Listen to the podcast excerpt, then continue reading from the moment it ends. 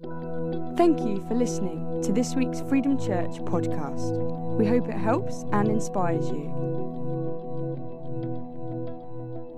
Good morning. Good to be here. My name is Elspeth. I've been part of Freedom Church for quite a few years, as Judith just referred to.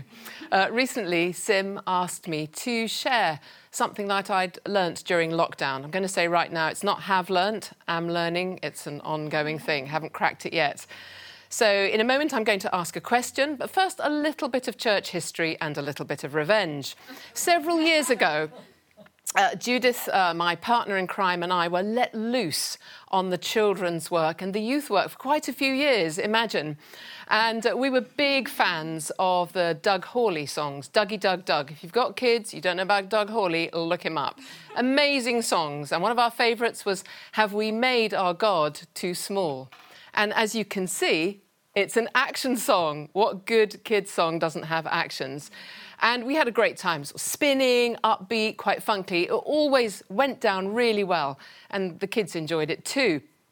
And about 10 years later, uh, Beth, uh, now Tanton, Maddie, uh, they came out to Uganda as way before they were married. They came out to Uganda on their gap year. And uh, Beth was helping me with a Christian lifestyle program we teach in Uganda called Activate. And she brought this song, presented it to the students. Have we made our God too small? So imagine a group of about 200, uh, you know, 16 to 20 year old Ugandans loving the song, doing all the actions, um, not embarrassed at all. But I had some funny questions about it. Um, can you contain, why would you contain God? Why would you try and put him in a box?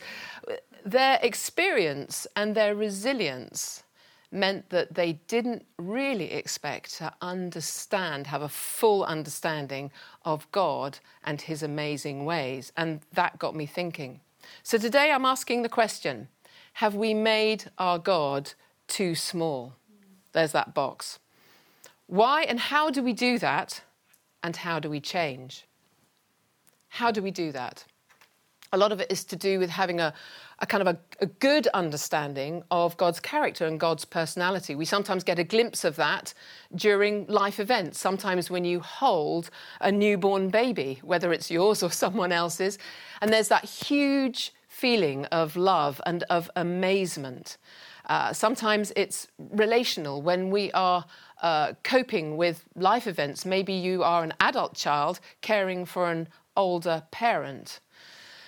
Maybe it's just in the way we forgive and extend mercy to each other. It's not always reciprocated. Maybe you are the parent of a teenager and you are endlessly extending forgiveness, grace, and mercy, and it may not always be appreciated. Not for a while, anyway. Sometimes we reflect our lack of understanding by our own language. I don't know if during, I'm just going to say the last 18 months, during the whole COVID period, whether you've thought or heard someone else say, or you said it yourself, what sort of God, how could he? I can't believe in a God who, dot, dot, dot. Surely a loving God. If God loves me, he will. And at that point, we are leaning, including myself here, at that point, we're leaning on our own understanding. And Proverbs 3 very clearly says, don't lead, lean on your own understanding. And we often concentrate on the trust in the Lord with all your heart. It says, don't lean on your own understanding. I just say now, it's good to ask questions. It's good to be honest. I'm not saying stay silent. You look at the Psalms, they are full of rawness, honesty, ranting, anger, lamenting and rejoicing.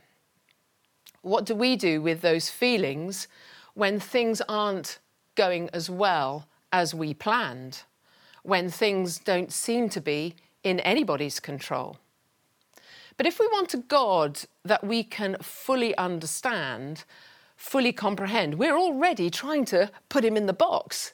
We're trying to limit him to what we can understand. We're trying to contain him and limit him by our understanding, consciously or subconsciously.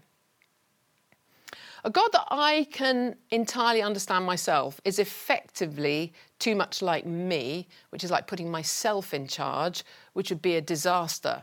You may well have said over the last 18 months, I do a much better job of running the country. Well, that may be, but what about running the universe? Now, we're all good at something. We say to kids, oh, everybody's good at something.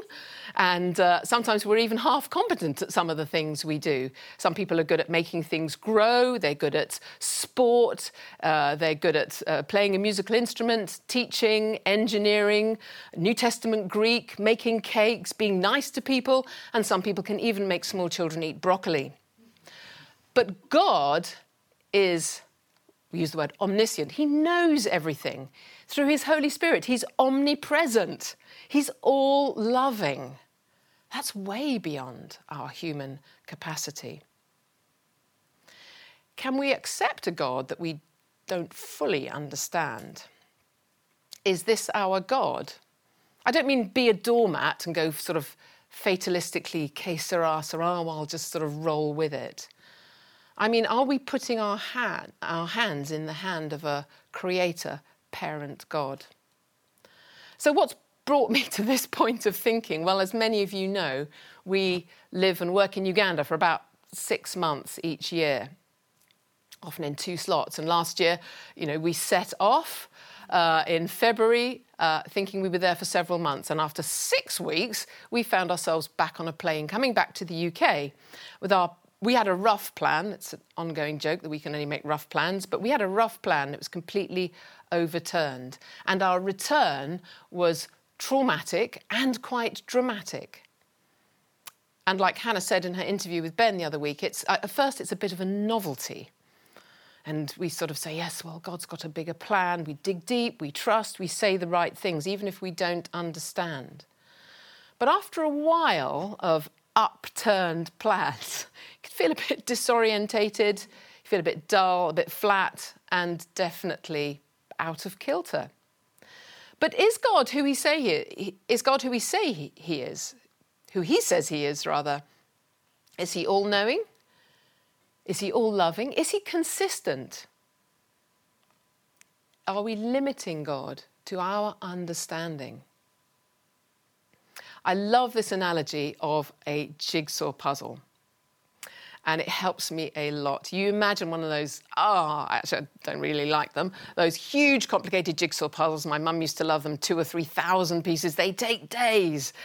And imagine doing them on one of those sort of 90s style clear glass coffee tables. So the person doing the puzzle is doing that thing of all the blue bits and the green bits and maybe the faces, and I can just about do the edges. And they're moving the pieces around to build up the bigger picture. Now imagine you've got a small child or a very lazy friend and they're lying underneath the glass table looking up. All they can see is a pile of sort of browny coloured pieces, the blank side of the puzzle pieces, and they're sort of being shifted around. They don't really make sense to the person underneath. But if you stood with your eye over the shoulder of the person doing the puzzle, if you stood alongside them, and for the creator of the puzzle, they're putting together a masterpiece. If it's one of those sort of Monet landscapes or something, or a sunset, they're putting together something incredible. But we don't always see that when we're lurking underneath the table.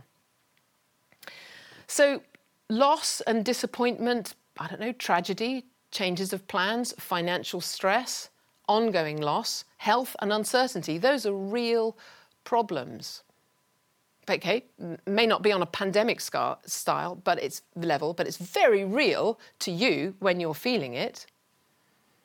And sometimes it's ongoing and it's repeated the disappointment, the change of plans. The answer, solution, and the healing is not always there. It's not obvious to us. We feel abandoned, we feel adrift.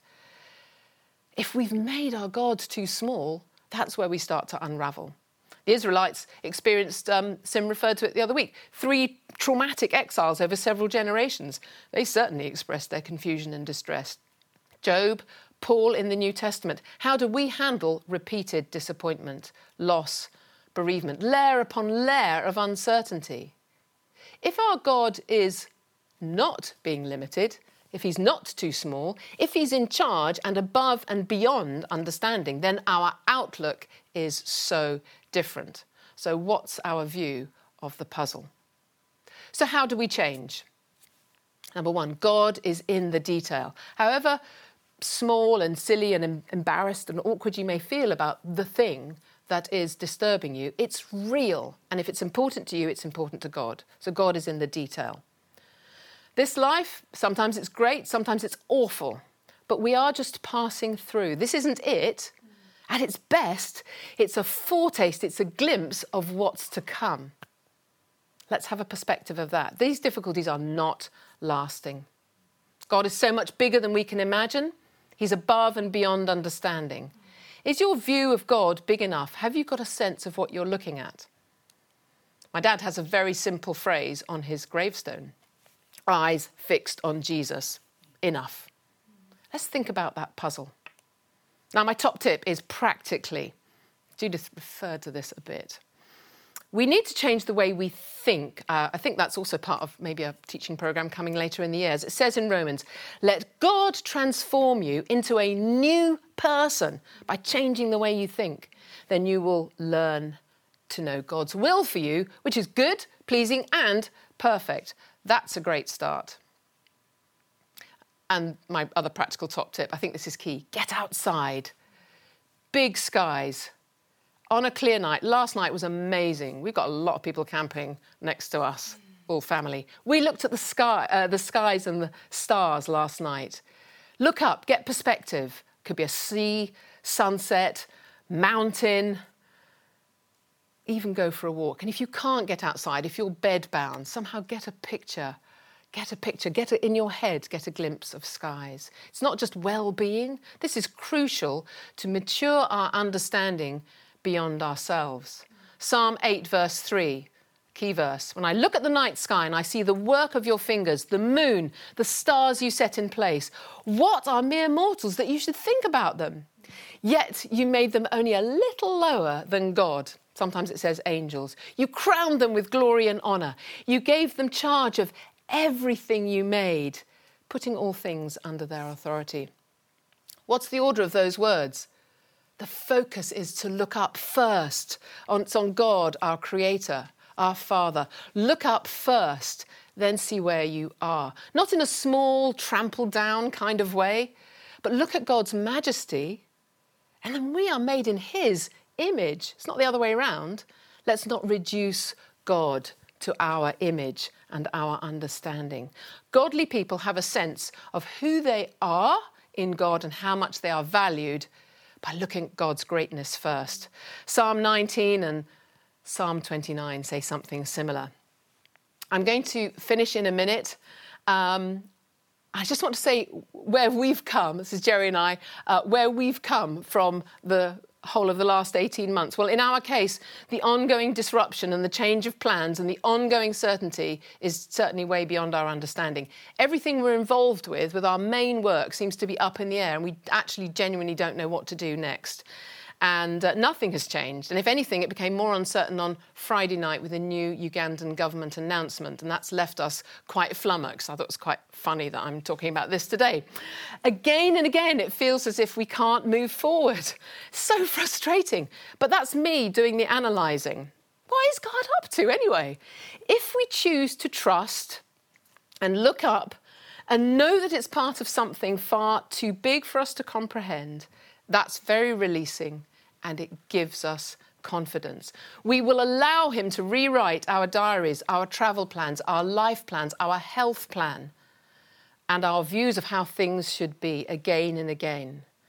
Okay, remember, God is in the detail. He cares so much about, and He's so much bigger than this. And I'm continuing to learn this. My prayer to finish is really to steal the lyrics of the song. I'm definitely not going to sing it with all the actions. I'll leave that to Judith. And I'm going to reword it. Have we made you too small? Lord, forgive us. You made the heavens and the earth, and you reign on high, and you've always got the time for us. May we see your glory light up the sky as the clouds proclaim you reign on high. May we see the huge expanse of the oceans wide and billions of stars that grace the sky. May we be awed by your power and awed by the signs of God all around us. And may we be humbled every day by our unbelieving ways. We really, really want that to change. Lord, may we not try to contain you or limit you in any way in our lives. Amen. For more information about Freedom Church, please go to www.freedomchurch.uk. Thank you for listening.